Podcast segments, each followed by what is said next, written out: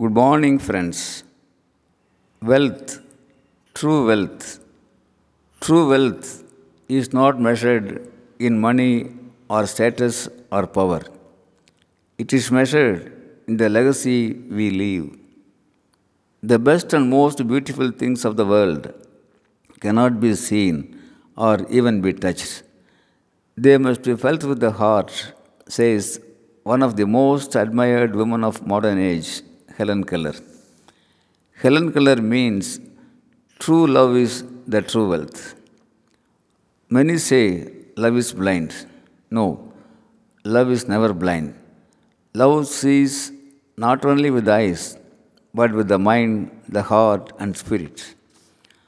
Love goes about with open eyes, looking for opportunities to be of service to those in need.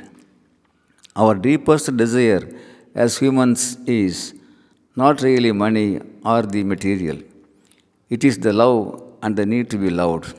Yes, our deepest desire is the love and the need to be loved.